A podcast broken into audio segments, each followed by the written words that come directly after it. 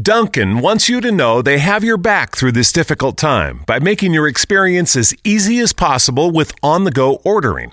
It takes two simple steps. One, place your order and pay through the Duncan app. Two, pick up your order in store or from the drive through for an easy grab and go experience. Duncan is committed to taking care of their guests and being a place of comfort during this difficult time and is here to keep you running.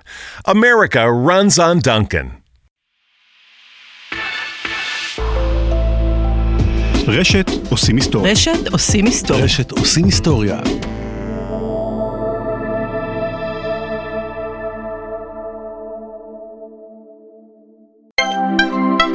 קיצר שומעת, צריך לכתוב אה, פרסומת לאאוטלנד. מה, החברה הזאת של הביגוד הטרמי? לגמרי. קיצר, מה חשבתי? שנינו בחופשת סקי. קר לי, זה קור. אמרתי לך להביא בגדים טרמיים, דניאל. מאיפה לי? מאאוטלנד. יואו, איזה נדוש. אני לא מאמינה שמישהו משלם לך משכורת על הרעיונות האלה. תן, תן לי, תקשיב. שנינו בטירונות. עד מתי? שתוק, צעיר. שונא את המקום הזה. על מה אנחנו שומרים? מתגעגע לאמא שלי וקפוא פה, קר לי. אתה כזה צ'ונג. למה לא שמת בגדים טרמיים? גרוע, וואי. הכי לא מצחיק שלך ever. קיצר יש לי, שמי שמי. מה אתם עושים פה? נו, בחייכם, זה עבודה, על זה, על זה אני משלם לכם. ככה, ככה עושים את זה. Outland, חברת הביגוד הטרמי המובילה בישראל, המוכרת מגוון פרטי לבוש טרמיים במשלוחים לכל הארץ. רוצים להתייעץ? התקשרו אל יועצי Outland. לא מרוצים? יש אפשרות החזרה. מעוניינים בהנחה? קנייה קבוצתית תאפשר לכם את זה. אז אם אתם בדרך לחופשה או מתגייסים, או אם פשוט קר להם, אז שייכנסו ל-outland365.co.il. שניכם לא, ממש אתם לא גרועים. מבינים, תנו לי, לא זה היה ככה עושים שלי. פרסומות. לא, אתם תקשיבו, לא אני מבינים ואת איך עושים פרסומות. תגידו לא, לי? איך עושים פרסומות. שלום וברוכים הבאים לעושים היסטוריה, פרק 262. Gene Drive, לוחמה גנטית נגד המלאריה. Tranquility Base here. The Eagle has landed. עושים היסטוריה עם רן לוי.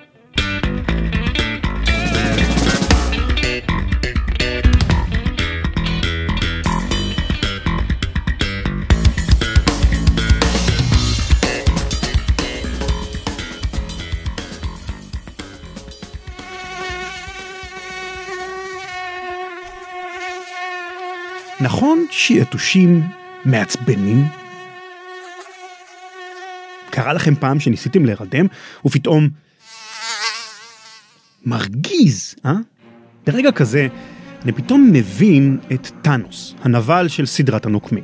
גם לי מתחשק שתהיה לי מין כפפת פלא שכזו, שאוכל לנקוש באצבעות. וכל היתושים המעצבנים האלה פשוט ייעלמו, פוף. ואתם יודעים מה? אולי אם הייתה לי כפפת פלא שכזו, אולי לא הייתי מפסיק שם. מי צריך ג'וקים? למה זה טוב? וזבובים? אני שולח אתכם לחודש מילואים אחד בבקעת הירדן באוגוסט, ואני מבטיח לכם שתסכימו איתי שזבוב הוא היצור המעצבן ביותר בכדור הארץ. אולי חוץ מיתושים. הבעיה נפתרה.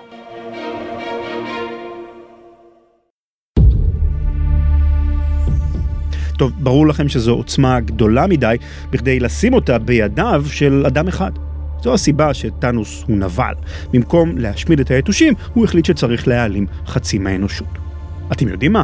אולי זו עוצמה גדולה מדי כדי לשים אותה בידיים כלשהן, ולא משנה אם מדובר באדם פרטי, חברה או ממשלה. מי יודע מה יכול לקרות כשיש לך עוצמה כזו בידיים? אני אומר לכם, מי ידע מה יכול לקרות? אנחנו. יש לנו את כפפת הפלא הזו, קוראים לה Gene Drive, ולאבן החן הקסומה שמוטבעת בה קוראים קריספר. אל תדאגו אם לא הבנתם את ה reference לסרטי הנוקמים. מה שחשוב הוא שבפעם הראשונה בהיסטוריה, האנושות אוחזת בידה את הכוח הנורא ביותר שאפשר לדמיין. היום יותר מכל פצצת אטום. היכולת להשמיד, כמעט במחי יד, מין שלם של יצורים חיים בכל העולם.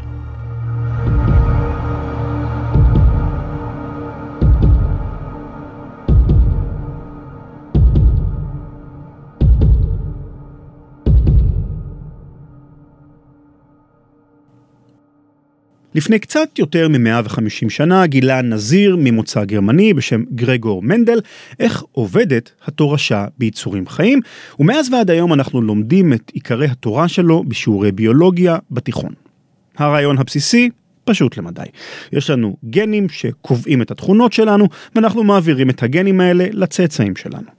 בבעלי חיים שמתרבים ברבייה מינית, כמונו, מחצית מהגנים של הצאצא מתקבלים מהאם ומחציתם מהאב. יש מי שטוענים שהערבוב הגנטי הזה תורם בדרכים שונות ליכולת ההישרדות של המין כולו, אבל אל תאמינו להם, הסיבה האמיתית היא כדי שאם הילד עושה משהו ממש ממש מטופש, נוכל להאשים את בן או בת הזוג שלנו שההתנהגות הזו מגיעה מהצד שלו, של המשפחה. בכל אופן, אם אנחנו מקבלים מחצית מהגנים שלנו מהאב ומחצית מהאם, המשמעות היא שרק חצי מהגנים של כל הורה עוברים לדור הבא. ב-DNA שלנו ושל מרבית בעלי החיים המורכבים, לכל גן יש שני עותקים לא זהים. מכל זוג גנים שכאלה, רק אחד עובר לצאצא. העותק השני, טוב, מה אפשר לעשות? זה הגורל. הטבע הטיל מטבע, רק זרעון אחד מתוך מאות מיליונים הצליח להפרות את הביצית, והגנים שלא היה להם מזל, הם ירדו איתנו לקבר, והם לא יעברו הלאה לדורות הבאים. באסה, אבל ככה העולם עובד. לפחות ביצורים שמתרבים ברבייה מינית. חוץ מזה, שזה לא נכון. זה מה שמלמדים אותנו בבית הספר, כי זה נכון ברוב המקרים, והמורים לא רוצים לסבך אותנו, אבל במציאות, המדענים יודעים כבר מזה זמן רב, שבמקרים מסוימים, כללי התורשה של מנדל לא תמיד תופסים. למשל, בשנות ה-60 של המאה ה-20, הבחינו הגנטיקאים כי במין מסוים של זבובים הופיעה לפתע קבוצה חדשה של גנים שלא היו שם קודם. החוקרים יכלו לומר בוודאות שמדובר בקבוצת גנים חדשה, כיוון שהזבוב המדובר, דרוזופילה מלנוגסטר, נחקר באינטנסיביות לכל אורך המאה ה-20, ודוגמאות קפואות שלו מראשית המאה היו זמינות במקררים של מכוני המחקר. ההשוואה לזבובים מראשית המאה העלתה תגלית מפתיעה. הסתבר שאותה קבוצת גנים, שמכונה P-Elements, הצליחה בדרך כלשהי להתפשט בקרב אחוז גבוה מאוד מאוכלוסיית אותו מין של זבובים בכל העולם, ואפילו לעבור למיני זבובים אחרים, בתוך כמה עשרות שנים בלבד. פרק הזמן הזה של כמה עשרות שנים הוא קצר להדהים במונחים ביולוגיים. בדרך כלל שינויים גנטיים באוכלוסיות שלמות מתרחשים בקנה מידה של מאות אלפי או מיליוני שנים, וזאת בעיקר הודות לכללי התורשה של מנדל. הרי אפילו אם מתרחשת מוטציה מועילה בזבוב כלשהו, שינוי גנטי שתורם ליכולת שלו להתרבות ולשרוד, עדיין רק חצי מהצאצאים שלו יזכו לקבל אותה, ורק חצי מהצאצאים שלהם, וכן הלאה וכן הלאה, מה שמגביל מאוד את קצב ההתפשטות של המוטציה באוכלוסייה. אבל כאן החוקרים ראו ממש לנגד עיניהם שינוי גנטי שמתפשט באוכלוסיית הזבובים כהרף עין במונחים אבולוציוניים. מה קרה פה? התגלית הזו שפכה אור על סוג מסוים של מאבק אבולוציוני שרובנו לא מכירים. אנחנו רגילים לסרטי טבע שבהם קריין סמכותי מתאר לנו כיצד האריה והאנטילופה מנהלים קרבות לחיים ולמוות בסוואנות הרחבות של אפריקה, אבל אנחנו לא שומעים על הקרבות שמתנהלים בזירה אחרת לגמרי, ה-DNA שלנו. המלחמות שם, מתברר, הן לא פחות הרות גורל ולא פחות אכזריות ומלוכלכות, מכל דבר שתראו בסוואנה. ישנה קבוצה קטנה של גנים שלא משחקת לפי הכללים של התורשה המנדליאנית. תקראו להם גנים אנוכיים או גנים מניאקים, הם פשוט רוצים לעבור לדור הבא ויהי מה, והם לא מוכנים שהסיכוי שזה יקרה יהיה רק 50%. הגנים האלה למדו איך לתחמן את המערכת כדי שהסיכוי שהם יעברו לצאצא יהיה גדול יותר מ-50%, והם עושים את זה על ידי כך שהם חוטפים במרכאות את מערכות ייצור החלבונים של התא, ומנצלים אותן כדי לפגוע בגנים אחרים מתחרים. למשל, אמרנו שלכל גן יש שני עותקים ושהם אינם זהים. ישנו גן מסוים בעכברים שגורם לכך שתאי זרע שלא נושאים אותו, אלא את העותק המתחרה, מתים. זאת אומרת, הגן גורם לכך שגופו של העכבר ייצר חלבון, זה הרי מה שגנים עושים, הם נותנים הוראות ייצור לשאר המנגנונים של הגוף, והחלבון הזה תוקף והורג תאי זרע שאין בהם את העותק של הגן האנוכי. התוצאה היא שכל הזרעונים שיצליחו לפגוש את הביצית של הנקבה מכילים רק עותק של הגן האנוכי, או במילים אחרות, עכשיו ההגרלה כבר לא אקראית, כי הסיכוי שהגן האנוכי יעבור לדור הבא הוא כבר לא 50%, אלא קרוב יותר ל-100%. במקרה אחר, גן אנוכי בחיפושית גורם לכך שצאצאים שאינם נושאים עותק שלו לא מתפתחים היטב, והם מתים בגיל צעיר. זאת אומרת, בשלב ההפריה עדיין הסיכוי לעבור אל הצאצא הוא רק במרכאות 50 אחוזים, אבל כיוון שהצאצאים היחידים ששורדים הם אלה שנושאים את הגן האנוכי, בסופו של דבר הוא הגן היחיד שעובר אל הדורות הבאים. זה גם מה שקרה לזבובים. הגנים המשתייכים לקבוצת P-Elements מסוגלים, כך מסתבר, לקפץ בתוך הגנום. הם יוצרים עותקים חדשים של עצמם ומכריחים את התא לשתול את העותקים החדשים האלה במקומות אקראיים בתוך הגנום. התפוצה הרחבה שלהם בתוך הגנום מבטיחה שלפחות חלק מהעותקים האלה יעברו לדור הבא. המדענים יודעים היום לומר שלתחמונים במרכאות של הגנים האנוכיים הייתה השפעה גדולה על התפתחותם של יצורים חיים לאורך הדורות, ולא תמיד השפעה חיובית. מעצם טבעם, הגנים האנוכיים מסוגלים לעיתים להתפשט באוכלוסיות, למרות שהם גורמים לנזק מסוים ליצור שנושא אותם, לפחות כל עוד העיוות שהם מכניסים בחוקי התורשה נמוך מהנזק שהם גורמים ליצור מבחינת יכולת ההישרדות והרבייה שלו. כמובן שבמלחמה כמו במלחמה יש גנים שנלחמים בגנים האנוכיים ופיתחו מנגנוני התחמקות מהמתקפות נגדם ויש יצורים שמצאו דרכים לנצל את ההתנהגויות השליליות של הגנים האנוכיים לצרכים חיוביים יותר לטובת כלל האורגניזם. מעין מרוץ חימוש אבולוציוני שמתנהל בתוך מסגרת ה-DNA. מרוץ החימוש הזה מסקרן מאוד את הגנטיקאים והם לומדים את הטכניקות שבהן משתמשים הגנים האנוכיים לצורכיהם שלהם. כך למשל הוביל גילוי ה-P-Elements בזבובים לפיתוחה של טכניקה חדשה לחלוטין של הנדסה גנטית ששימשה את החוקרים במשך שנים רבות. אוסטין ברט הוא ביולוג אבולוציוני, מומחה לגנטיקה של אוכלוסיות, שנושא הגנים האנוכיים ריתק אותו עוד בשנות התשעים. באותה התקופה הוא חקר במעבדה שלו באימפריאל קולג' בלונדון קבוצה של גנים אנוכיים בשם HEG, בתרגום חופשי ראשי תיבות של גנים מתבייתים חותכי DNA. הגנים האלה, גילה ברט, גורמים לתא לייצר אנזים שהוא סוג של טיל מתביית. על מי מתביית? אותו האנזים. ניחשתם נכון, גנים מתחרים שמתמודדים עם הגן האנוכי על אותה המשבצת ב-DNA של הדור הבא.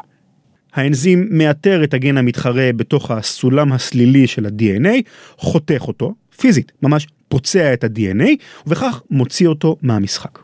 דמיינו לעצמכם שאתם שחקן שמגיע לאודישן לתפקיד בסרט, ויש עוד שחקן נוסף שמתמודד איתכם על אותו התפקיד בדיוק. אם אתם ממש רעי לב וגם לא מתחשק לכם להמשיך למלצר בגיל 50, אז אתם יכולים למשל להתקשר למשטרה ולהודיע שראיתם מישהו שמבצע פשע היום ושממש במקרה הוא נמצא איתכם באותו המסדרון. השוטרים יגיעו, יעצרו את הבחור המסכן לחקירה, ואתם תישארו לבד באודישן. זדוני, נכון, אבל זה יכול לעבוד. אבל הסיפור לא מסתיים כאן.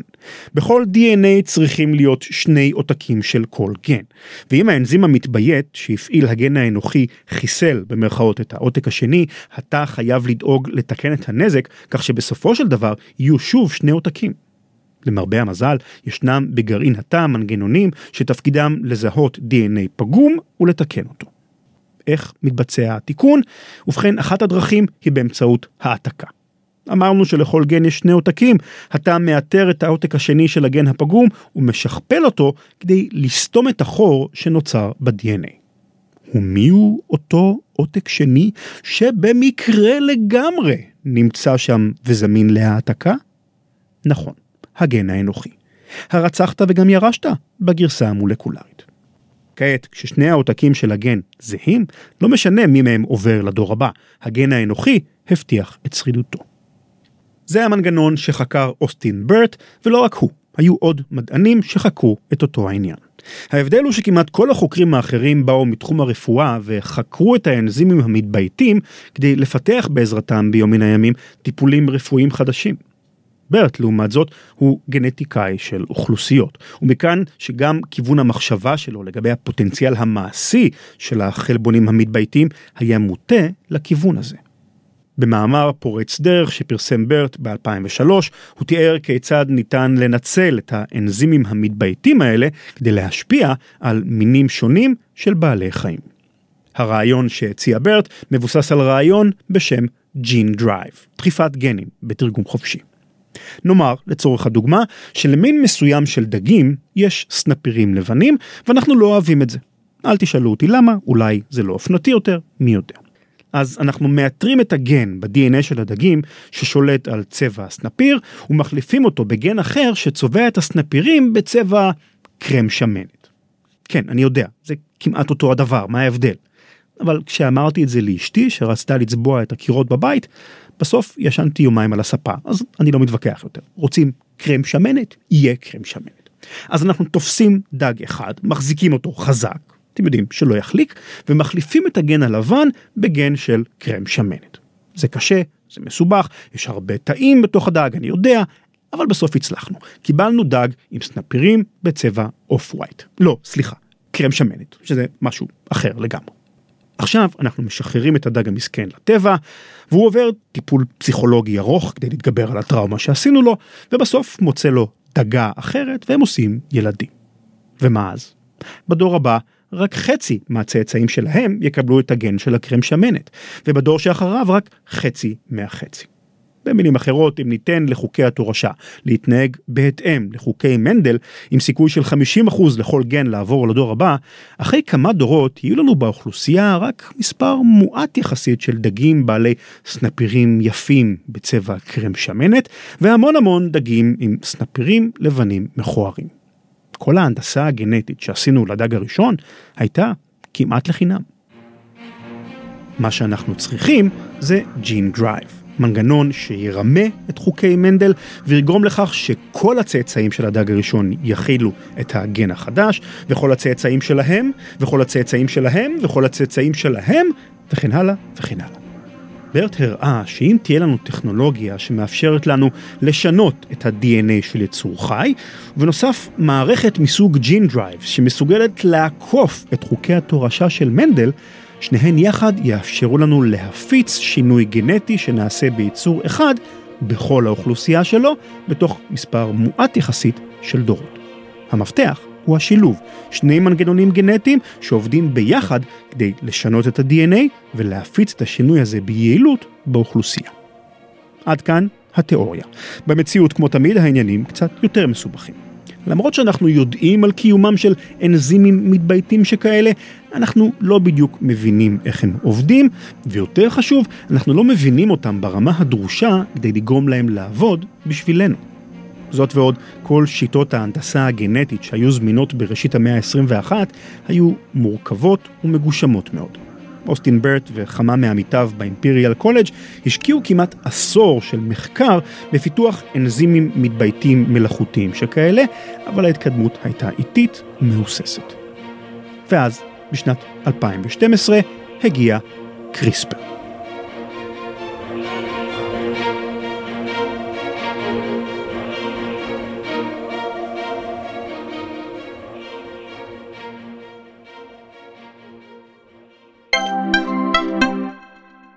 אני יודע מה אתם חושבים לעצמכם.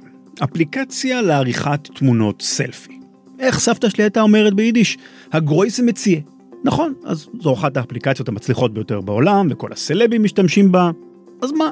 בסך הכל תמונות סלפי, לא? אז זהו, אם יש משהו אחד שלמדתי בתור מהנדס, זה שדווקא הדברים שנראים הכי פשוטים וטריוויאליים, במקרים רבים מסתירים מאחוריהם את הבעיות ההנדסיות המורכבות ביותר. כפי שמיד יספר לנו ירון אינגר, ה-CTO של Lightricks, עיבוד תמונה הוא קל כשאתה רוצה לעשות אותו על שרת ב backend. עיבוד תמונה בזמן אמת על המכשיר הנייד של הלקוח, לעומת זאת, הוא אתגר הרבה יותר מורכב. מאוד חשוב לנו לתת חוויה למשתמש שהיא בעצם אה, נותנת לו אינטראקציה בזמן אמת מול המוצר. היינו יכולים לתת אינטראקציה שבה המשתמש מסמן למשל את האזור שהוא רוצה לערוך, ואז הוא מעלה את זה לאיזה שהם שרתים שלנו שנמצאים בענן, שמבצעים את העיבוד ומחזירים את זה חזרה. אבל החוויה הייתה מאוד לא טובה. אם אין לך אינטרנט אתה לא יכול להשתמש באפליקציה, אם החיבור שלך איטי אז אתה צריך לחכות המון זמן. אה, ולכן בעצם את כל העיבוד הזה אנחנו מבצעים על המכשיר בעזרת הכרטיס הגרפי שנמצא על המכשיר. אה, והאתגר פה זה בעצם לבוא ולקחת אלגוריתמים שהם אלגוריתמים קלאסיים שעיצבו אותם לרוץ על אה, ה-CPU של, של אותו מכשיר ולהתאים אותם לאלגוריתמים שמסוגלים לרוץ בזמן אמת על המעבד הגרפי. אני יודע שהרבה חברות טלפונים אה, מכניסות לשימוש, חלקם כבר הכניסו, שבבים ייעודיים לרשתות נוירונים מלאכותיות. זה משהו שאתם יכולים להיעזר בו, חושבים להיעזר בו בעתיד? כן, אנחנו בהחלט משתמשים בדברים האלה, יש לנו מוצרים, למשל יש לנו מוצר בשם קוויק שוט שאתה יכול אה, להחליף בקליק אחד את השמיים בתמונה לשמיים אחרים כרצונך, עם כמות עננים שאתה רוצה, עם תאורה שאתה רוצה, ואנחנו יודעים גם לשנות את התאורה המקורית של התמונה כך שהיא תתאים לשמיים שבחרת. ואז אנחנו בעצם יכולים להעביר את הדבר הזה לוידאו. כלומר, התקווה שלנו זה שאנחנו נוכל, בהינתן סרט, למשל, שבו יש שמיים שתרצה להחליף, בריל טיים, בזמן שאתה מנגן את הסרט ב-30 פרמים בשנייה, לבוא ולבצע את אותן מניפולציות שהיום אנחנו מבצעים פעם אחת על תמונה שאתה טוען לעריכה. לעשות פוטושופ על וידאו בזמן אמת על מכשיר נייד בעזרת רשתות נוירונים. לא יודע מה איתכם, לי זה נשמע קצת כמו מדע בדיוני. למזלכם, אתם יכולים להיות הבמאים של הסרט הזה. Lightricks מגייסת במגוון תחומים, מתכנתים, מעצבים, אנשי marketing, מחקר ועוד, למטה החברה בירושלים. סביבת העבודה מקסימה, יש שאטלים יומיים מתל אביב עד למשרד, והחברה שמה דגש מיוחד על mentoring, הדרכות וקידום אישי ומקצועי.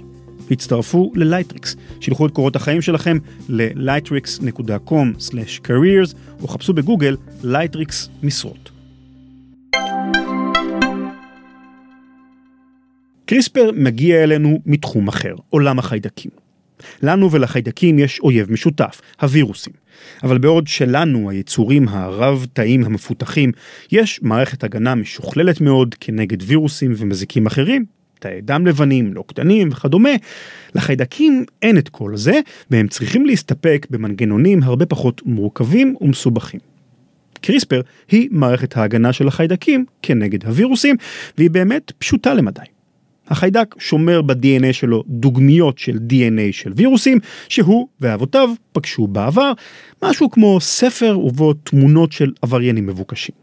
כשהחיידק מגלה DNA זר שחדר לתוכו, הוא משווה את ה-DNA הזה אל הדוגמיות ששמורות אצלו בספר התמונות, ואם ישנה התאמה, זאת אומרת ה-DNA הזר מתברר כווירוס שמאיים על החיידק, קריספר נכנסת לפעולה. בשלב הראשון, החיידק מייצר מולקולה מיוחדת שמסוגלת להתביית על ה-DNA של הווירוס הפולש ולהיצמד אליו. בשלב השני מגיעה מולקולה אחרת, חלבון בשם קאס-9, נצמדת אל המולקולה הראשונה וגוזרת את ה-DNA של הווירוס בדיוק באותה הנקודה. זה קצת כמו סצנת התנגשות בסרט הוליוודי. הצלף מכוון קרן לייזר אדומה למרכז המצח של קורבנו, והכדור פוגע בדיוק באותה נקודה. המולקולה המתבייתת היא הנקודה האדומה, וכס 9 הוא הכדור שיפלח את ה-DNA הנגיפי באותו המקום עליו היא מצביעה.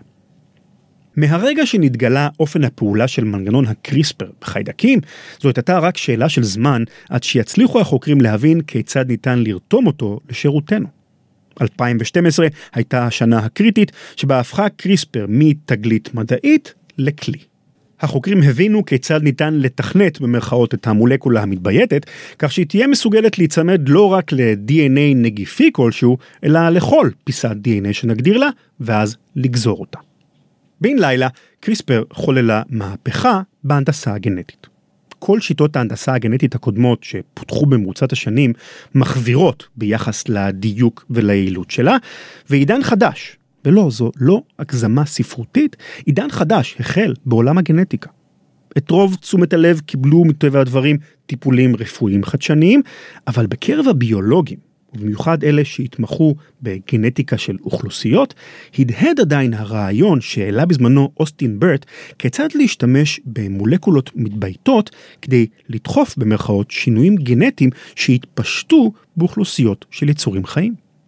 אז הרעיון הזה היה מרתק ובעל פוטנציאל מרחיק לכת, אבל לברט ולעמיתיו לא היו את הכלים המתאימים ליישם אותו. עד עכשיו. ב-2014, שנתיים בלבד לאחר שהופיע קריספר לראשונה, פרסם קווין אסוולט, חוקר מאוניברסיטת הרווארד שבארצות הברית, מאמר ובו תיאר את האופן שבו ניתן להשתמש בקריספר כבסיס לטכנולוגיית gene drive.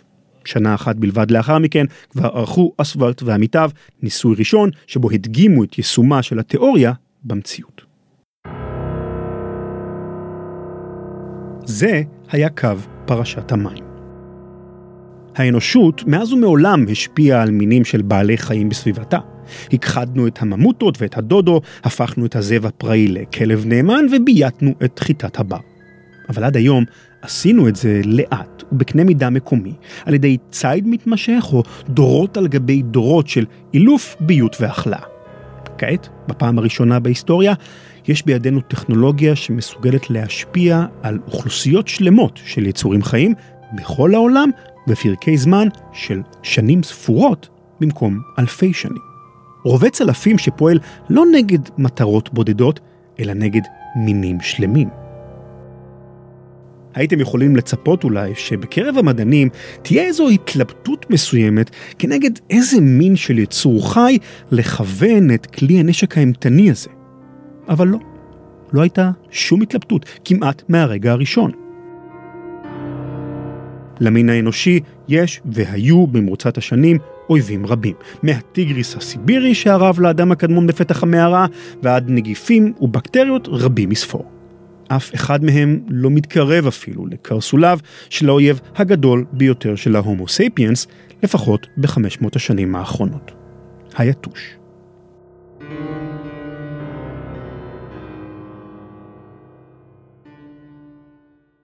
אז שמי אלון אה, זילברבוש, אני מרצה במכללת אורנים, בחוג לביולוגיה של מכללת אורנים, דוקטור אלון זילברבוש, אה, ואני מתעסק באקולוגיה של יתושים. מעצבן, מרגיז, מביא לנו את הסעיף, יש הרבה שמות תואר שאפשר להצמיד ליתוש, אבל לאלון חשוב להבהיר כבר מההתחלה שלא כל מיני היתושים הם אויביהם של בני האדם. ראיין את דוקטור זילברבוש נתן פוזניאק, איש התחקירים שלנו. רוב מיני היתושים לא מתקרבים בכלל לבני אדם, אה, חלק מהם בכלל אינם מוקצים שום דבר. אז יש מינים שאוכלים מעט מאוד כבוגרים, ניזונים כתזונה העיקרית היא של הזחל וכשהבוגר מגיח ויש לו כמה ימים אה, להזדווג ולסיים את אה, מחזור החיים וההתרבות. הם אוכלים, הם צריכים מעט מאוד בשביל לעבור את השלב הזה, בדרך כלל זה איזשהו אה, חומר צמחי, צוף או כל דבר אחר כמו הרבה מאוד חרקים אחרים. החומר הזה, החומר הצמחי הזה הוא בעיקר מים וסוכר, מכיל מעט מאוד חלבון, ומכאן מגיע הנושא של הדם. זאת אומרת, מאיפה נקבה תיקח תוספת החלבון שהיא צריכה לביצים שלה, והתשובה היא מאצלנו, או מבעלי חיים אחרים. כיצד מוצאת נקבת היתוש אותנו, את הטרף שלה? ובכן, האבולוציה ציידה את היתושים בחוש אחד מפותח במידה מדהימה. תחשוב על בעלי חיים שמתפקדים בלילה בחושך מוחלט והוא צריך למצוא אותך, הוא צריך למצוא באותו מידה דברים אחרים, גם אחד את השני. אה, החוש העיקרי שעובד כאן זה חוש הריח. חושך מוחלט, אנחנו עפים בחושך מוחלט בסבך, ואנחנו אמורים לזהות uh, את מקור, uh, מקור שטוב לנו לדם. החוש ריח שלהם פשוט לא יאומן. מה שהם יודעים לזהות זה פשוט, אני לא חושב שאנחנו, אנחנו עכשיו רק מתחילים להבין את זה, את הרמת הרגישות שלהם. הם יודעים לזהות, הם מקבלים הרבה מאוד מידע גם על הפונדקאי שלהם, על ההוסט, הם יודעים לזהות בדיוק אה, מה עומד לפניהם, וגם לאחר מכן כאשר הנקבה, אותה נקבה כשהביצים שלה מוכנות והיא מחפשת מקור הטלה, היא צריכה למצוא, שוב, מקור מים לפעמים בגודל כזה, בחושך מוחלט, ב... והיכולת שלה ולדעת מה נמצא שם, הרכב המים, האם זה טוב לזחלים, לא רע לזחלים. היכולת שלה לעשות את זה הוא פנומנלי וזה כנראה מתבסס בעיקר בעיקר על ריח. זה, זה פשוט זה פשוט בלתי נתפס הריכוזים הנמוכים שהם מסוגלים לקלוט זה משהו שרק, שאנחנו רק עכשיו מתחילים להבין עד כמה החוש הזה מפותח אצלהם. עכשיו אנחנו מגיעים לשורש העניין. היתושים מציקים, נכון, הם עוקצים אותנו ושותים את דמנו ומשאירים אותנו כועסים ומגרדים, אבל אם בזה היה מסתיים הסיפור, לא היינו שומעים את אלון אומר את המשפט הבא. כשאנחנו מדברים על מין של אה, איזשהו מין ביולוגי שהרג הכי הרבה אנשים בהיסטוריה זה כנראה זה. העובדה שיתושים ניזונים מדמנו הופכת אותם לגורם מעביר מחלות, וקטור בשפה המקצועית, יעיל מאין כמותו. היכולת שלהם להריח אותנו ולפלח את שכבת האור המגינה עלינו באמצעות מנגנונים ביולוגיים ששוכללו לידי שלמות במרוצת מאות מיליוני שנות אבולוציה, הופכת אותם לפונדקאים המושלמים עבור טפלים אחרים שלא היו מסוגלים להזיק לנו אלמלא למדו להיעזר ביתושים כנשאים. מחלות שמפיצים היתושים מלוות את המין האנושי מזה עידן ועידנים.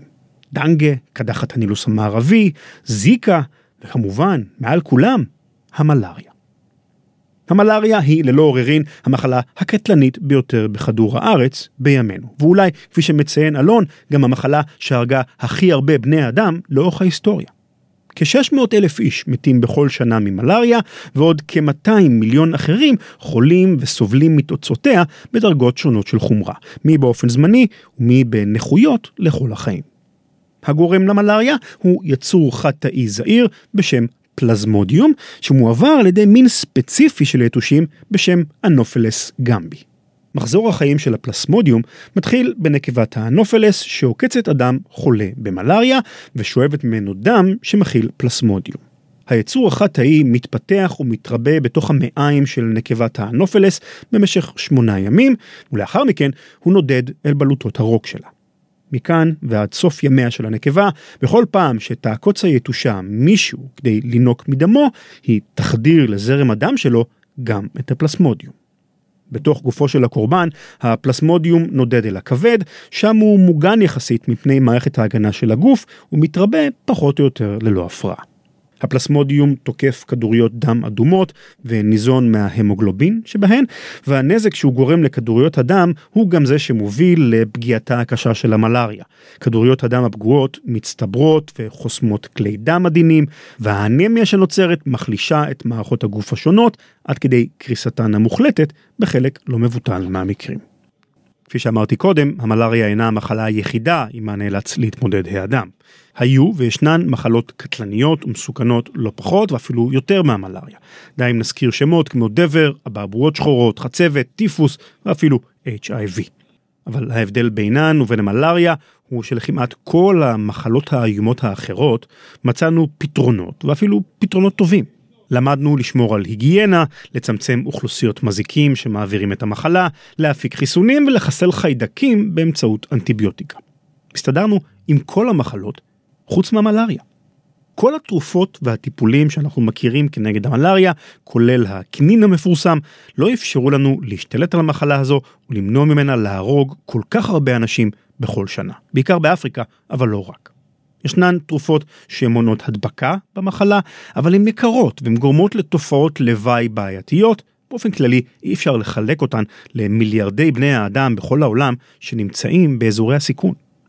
הדרך היחידה שבה הצלחנו להתמודד עם המלאריה ואפילו להעלים אותה לחלוטין באזורים מסוימים היא באמצעות סילוקה של הפונדקאית שלה, נקבת יתוש האנופלס. יתושי האנופלס מתרבים במקווה מים עומדים. נקבת האנופלס מטילה את ביציה במים, שם הם מתפתחים לזחלים שאחר כך הופכים לבוגרים. ייבוש ביצות ומקווה מים דומים דחק את יתושי האנופלס והעלים אותם במדינות מפותחות. אלפי חלוצים מתו בארץ ישראל ב-150 השנים האחרונות בדיוק לשם המטרה הזו. אבל במדינות העולם השלישי, במיוחד באזורים טרופיים, אי אפשר לייבש את כל מקווה המים והביצות, ואפילו במדינות מפותחות, צמיג נטוש או קערת מים לחיית מחמד יכולים להפוך בקלות לחממת גידול מעולה ליתושים. המאה ה-20 הביאה עימה מגוון שיטות התמודדות עם יתושי האנופלס. הראשונה והמפורסמת ביותר היא ריסוס מגבי המים באמצעות DDT, רעל שקוטל את זחלי יתושי האנופלס ביעילות רבה. ה-DDT חולל מהפכה בהתמודדות כנגד המלאריה, והשימוש המסיבי בו בזמן מלחמת העולם השנייה מנע את מותם של עשרות מיליוני בני אדם באירופה. באותם הימים נדמה היה שה-DDT הוא סוג של תרופת פלא שתפתור את האנושות מאימת המלאריה. אבל כבר בשנות ה-50 החלו מתגלות תופעות הלוואי ההרסניות של החומר הקטלני הזה. יותר ויותר מחקרים הצביעו על הנזק שגורם ה-DDT והחומרים אליהם הוא מתפרק לבעלי חיים נוספים, ובעקיפין, דרך שרשרת המזון, גם לבני האדם. החדשות הרעות באמת, עם זאת, היו המחקרים שהראו שיתושי האנופלס פיתחו עמידות כנגד הרעל. ברגע שזה קרה, ה-DDT הפך מאויב מר לידידם הטוב ביותר של היתושים, כשחיסל את אויביהם הטבעיים. תחשוב על יתושים שיש להם מקווה מים גדול, לא כמו בארץ, אני מדבר אלא על ביצות ענקיות כמו שיש במקומות אחרים באזורים יותר רטובים.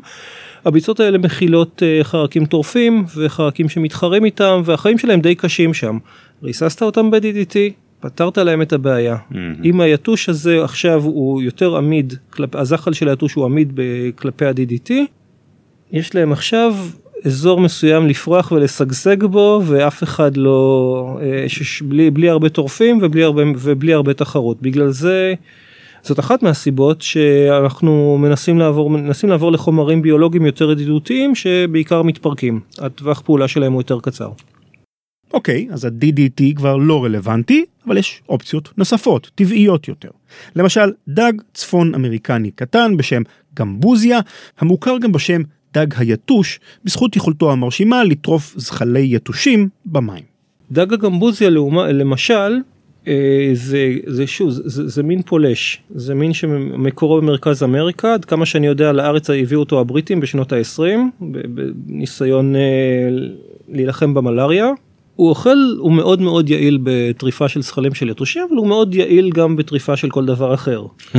עושה נזק. זה לא שזה כן. התפריט היחידי שלו. הם עושים נזקים גם לדו-חיים בארץ, הם מכרסמים אצבעות של זכלי ראשנים של סלמנדרות למשל, כן, וכל מיני. זה לא משהו שאנחנו היינו, היינו מעדיפים שזה לא יהיה. Mm-hmm. אבל ברגע שהם נכנסו אתה לא יכול להוציא אותם כי הם מתרבים בכמות, אה, הם מתרבים בצורה אסטרונומית, הם משריצים ולדות חיים. והם מתרבים בנקבה אחת פשוט משריצה ומשריצה ומשריצה ותעמיד מחזור מאוד גדול של צאצאים לדור הבא הם עמידים מאוד מאוד מאוד וזה חלק מהסיבה שהם הפכו להיות אה, מדביר ביולוגי כל כך טוב. הם יכולים לחיות במים מאוד חמים מעט מאוד חמצן הם יכולים בחו"ל לחיות במקומות מים שקופאים. עכשיו בריכה עם שכבה גבוהה של קרח אבל נשארים טיפה מים מלמטה הם יעבירו שם את החורף בשמחה כן. אה, מניסיון שלנו וזה משהו שאנחנו ניסיון שלי עכשיו בארץ הנקבות יודעות להריח ספציפית את דגי הגמבוזיה נקבות היתושים ולברוח מזה כמו מאש. לא רק בארצות הברית אלא גם בארץ שזה מין פולש והם לא אמורים כל כך להכיר אותו הם מזהים אותם והם פשוט בורחים מזה כמו מאש. טוב, אז גם הגמבוזיה התגלה כחרב פיפיות. מחד היתושים למדו איך להסתדר איתו, ומאידך הוא יוצר בעיות חדשות. שיטת הדברה ביולוגית מוצלחת ומבטיחה ביותר נגד יתושי הנופלס התגלתה כאן, בישראל, בשנות ה-70. פרופסור יואל מרגלית, חוקר יתושים מהאוניברסיטה העברית, ערך סקר ארצי לגילוי מיני יתושים חדשים. באחד הימים, כשהלך לאורך התוואי של נחל הבשור, גילה בריכה קטנה שכל זכלי היתושים שבה היו מתים. בתחילה חשב מרגלית שמדובר בזיהום כלשהו, אולי כימיקלים או ביוב שזרם לנחל, אבל עד מהרה הוא הבחין שכל שאר בעלי החיים הקטנים בבריכה, ראשני צפרדעים, סרטנים וכדומה, בריאים ושלמים, והיחידים שנפגעו מהזיהום המסתורי היו זחלי היתושים. במוחו של מרגלית התעורר החשד שאולי אין מדובר בזיהום מלאכותי כלל ועיקר, אלא במחלה שתוקפת את היתושים. פרופסור מרגלית לקח את הזחלים המתים אליו למעבדה, בודד את החיידקים שבגופם וגידל אותם בתרבית. לאחר מכן הוא הכניס את החיידקים השונים לגיגיות ובהן זחלי יתושים, ועד מהרה הוא זיהה את החיידק שחיסל אותם. זה היה מין חדש ובלתי מוכר, שפרופסור מרגלית העניק לו את השם Bacillus thuringiensis israelensis, או בקיצור BTI. ה-BTI התברר כהצלחה אדירה. דוקטור אלון זילברבוש. זה מין של חיידק, נתחיל בזה, שהפך להיות, עד כמה שאני יודע, חומר הדברה ביולוגיה נפוץ ביותר, המוכר ביותר והיעיל ביותר נגד, ספציפית נגד יתושים. המנגנון שלו הוא מאוד מאוד מעניין. אה, נתחיל בזה שהוא הורג רק זחלים של יתושים. הוא? ספציפי, הוא הורג רק זחלים של יתושים, זאת אומרת הוא ספציפי רק לזחלים של יתושים. בצילוס טורגננזיס אה, זה, זה זן של, אה, זה מין של חיידקים שמתרבה בקיבות של אה, חרקים. של בקטריות שמתרבות ב, ב, ב, בתוך קיבות של חיידקים, בתוך מעי של חיידקים, משתמשים בהם נגד אה, מינים אחרים כמו אש הטבק. המין הישראלי תוקף יתושים, מה זה אומר? הוא חי במים, הזחל של היתוש בולע אותו והוא מייצר אה, ארבעה רעלנים במקביל. אה, רעלני, רעלנים, רעלני קריסטל שמתלבשים על איזשהו אה, רקמה שקיימת אה, רק בגוף של היתוש, ב- ב- במעיים של היתוש. אה, ו- וחומר רביעי שיוצר אפקט סינרגיסטי עם כולם וכל אחד מהם לבד יכול להרוג את הזחל בסופו של דבר מה שקורה זה שהמעיים מתפוצצות והחיידק כן, שהתרבה בפנים אה, יוצא החוצה. הזחל מת בייסורים נוראיים, אבל מה שמאוד יפה בזה שהוא בגלל שהוא מתלבש על רקמות מאוד מאוד ספציפיות, הוא יודע לזהות רק זחל של יתוש. זאת אומרת אם אתה תאכל את החיידק הזה לא יקרה לך כלום.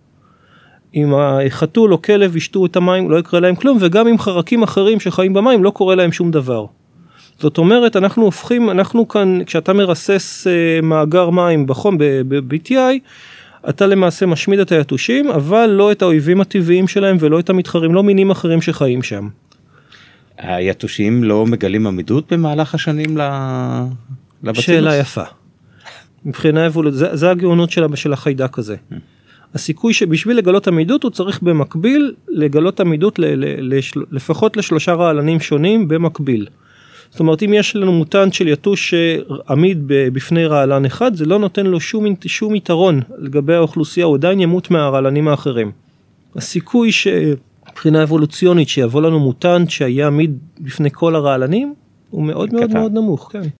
ל-BTI אם כן יש יתרונות מרשימים, אבל, תמיד יש, אבל, נכון? הבעיה של החומר הזה הוא יקר. כן, אנחנו מחפשים חומר זול, לא בחינם. ודאי, והוא מתפרק בקלות, והוא מתפרק באיזשהו, מתפרק בשם, בקרינת, ש- בקרינת השמש, והוא, אבל זה שהוא מתפרק והוא קצר טווח זה דווקא דבר טוב, בניגוד ל-DDT שחי שם לנצח. זה חומר ביולוגי והוא מתפרק. אז בשורה התחתונה אין לנו עדיין פתרון טוב, יעיל, זמין וזול כנגד יתושי האנופלס, והתוצאה היא שעד היום היינו פחות או יותר חסרי אונים נגד המלארי. עד היום. בפרק הבא, חלקו השני של הפרק הזה, נתאר את האופן שבו מתכננים החוקרים להיעזר בטכנולוגיית ה gene drive כדי להכות את יתושי האנופלס סוף סוף מכה ניצחת, מכה שאולי לא יצליחו להתאושש ממנה לעולם. נשמע על הניסוי המהפכני שערכו אוסטין ברט ועמיתיו, ועל ההשלכות שיהיו או לא יהיו על המערכת האקולוגית העולמית אם בעוד שנה או חמש שנים ייעלם אחרון יתושי האנופלס מהעולם. Gene drive, הפתרון האולטימטיבי כנגד המלאריה, או ההמצאה המסוכנת ביותר של המין האנושי מאז ומעולם. כל זאת ועוד בפרק הבא של עושים היסטוריה.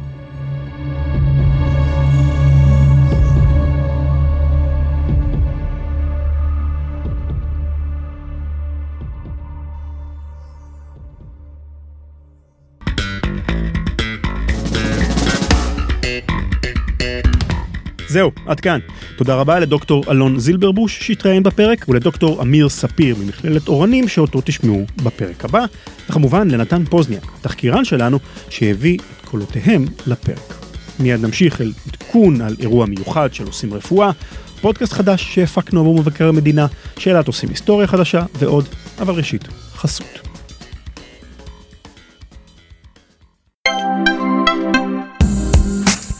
אוהבים חידות ולא מפחדים מפאזלים? הייתם רוצים להיות הגיבורים של ספר בלשים? מכון המחקר הלאומי, סמלה, סייבר, מודיעין ולוחמה אלקטרונית, מחפש אתכם. שאלנו את מיטב החוקרים בסמלה, מה לדעתם דרוש כדי לעמוד בדרישות התפקיד. אנשים בסמלה זה אנשים שיש להם ראייה מולטי-דיסציפלינרית. הם, הם לא רק בקיאים בנקודה אחת. זה מקצוע של הרבה מקצועות. אנחנו משחקים פה במלחמה, שאת מוצאת פתרון, אז הצד השני מוצא פתרון לפתרון. זה, זה תחרות שמתקיימת כל הזמן. זה לא פתרת ואת הולכת לישון. פתרת, ההוא מוצא סדק, נכנס בסדק, את צריכה לפתור שוב את הבעיה מחדש. צריך לזכור שבסופו של דבר, בסוף התהליך הזה, ההבנה של האיום היא מצילה חיי אדם בסוף. כשאנחנו מסתכלים על התהליך הזה, אז אפשר להסתכל עליו כאל אה, תהליך שהוא אה, אה, בניית יכולת אתגרית, אבל בסופו של דבר המערכות למדלף האלה מותקנות על מטוסים, והמטוסים האלה אמורים לטוס באזורים שהם אזורים מאיימים, וכשהטכניקה עושה את העבודה, ואותו חוקר הגיע למסקנה שכך זה הדרך הנכונה והכי טובה לעשות את זה, היא בפירוש מצילה חיי אדם. רוצים להיות גם אתם חלק מחוד החנית של המחקר הביטחוני? בסמלה מחפשים מהנדסים מצוינים, בעדיפות לבעלי תארים מתקדמים, למשרות מחקר בכל התחומים. מערכות ערף, מערכות אלקטרו-אופטיות, אלגוריתמאי עיבוד אות, GPS, תקשורת, בקרה וסייבר. תגישו עוד היום קורות חיים לאתר הדרושים של רפאל, וציינו שאתם מעוניינים לעבוד בסמלה. בנוסף, אתם מוזמנים להאזין לתוכנית שלמה שהקדשנו לסיפורה של סמלה במלחמת יום הכיפורים. קישור אליה תמצאו בדף הבית של רשת עושים היסטוריה. ranlevy.com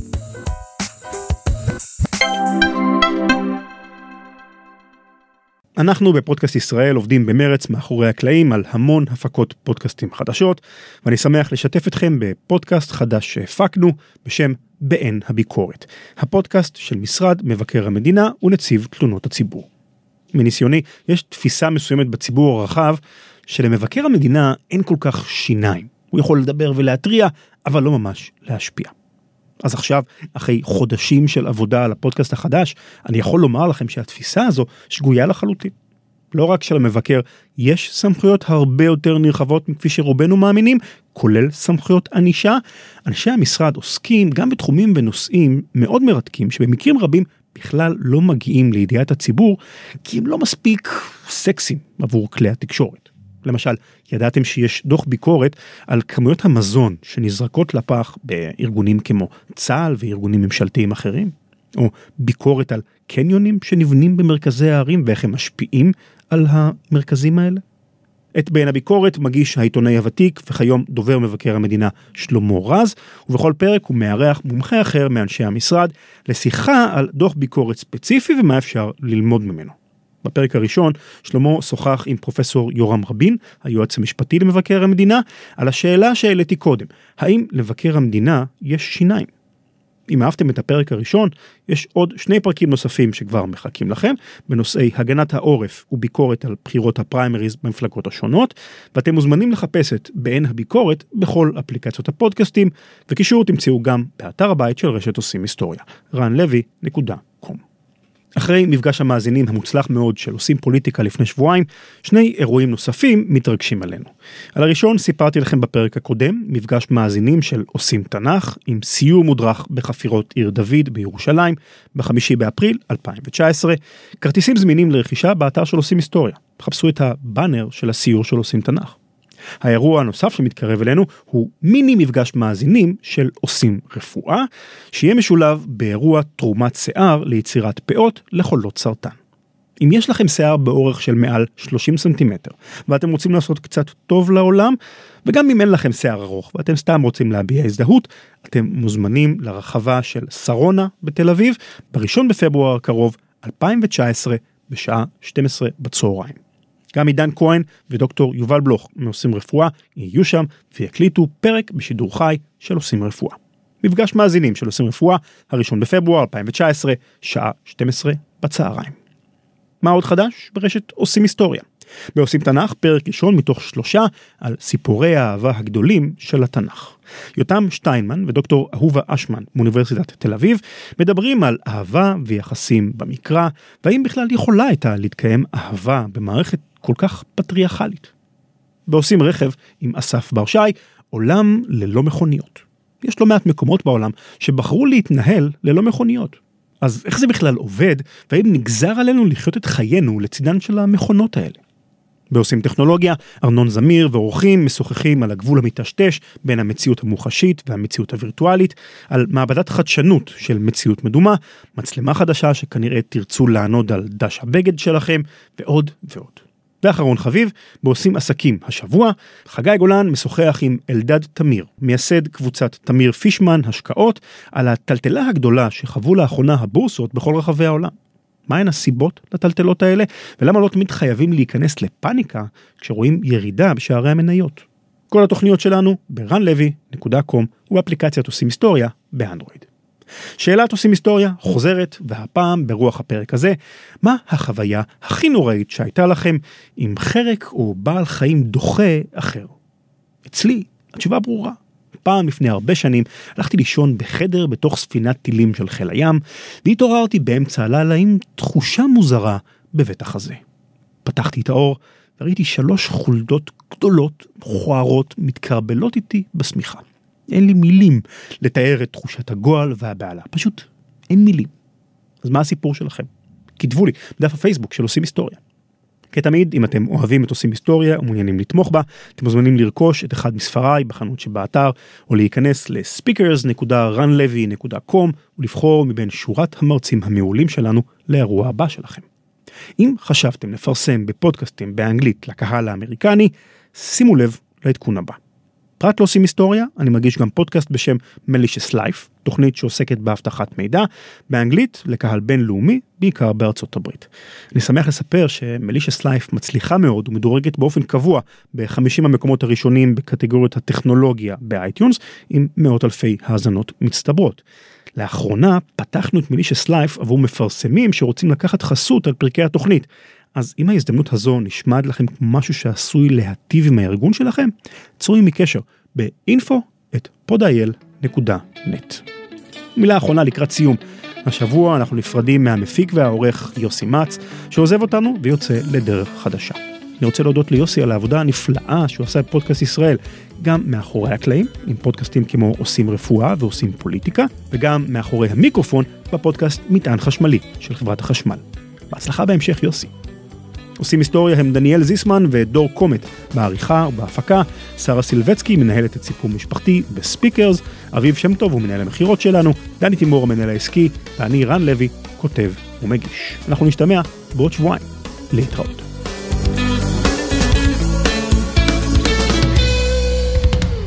In this house, we obey the laws of thermodynamics.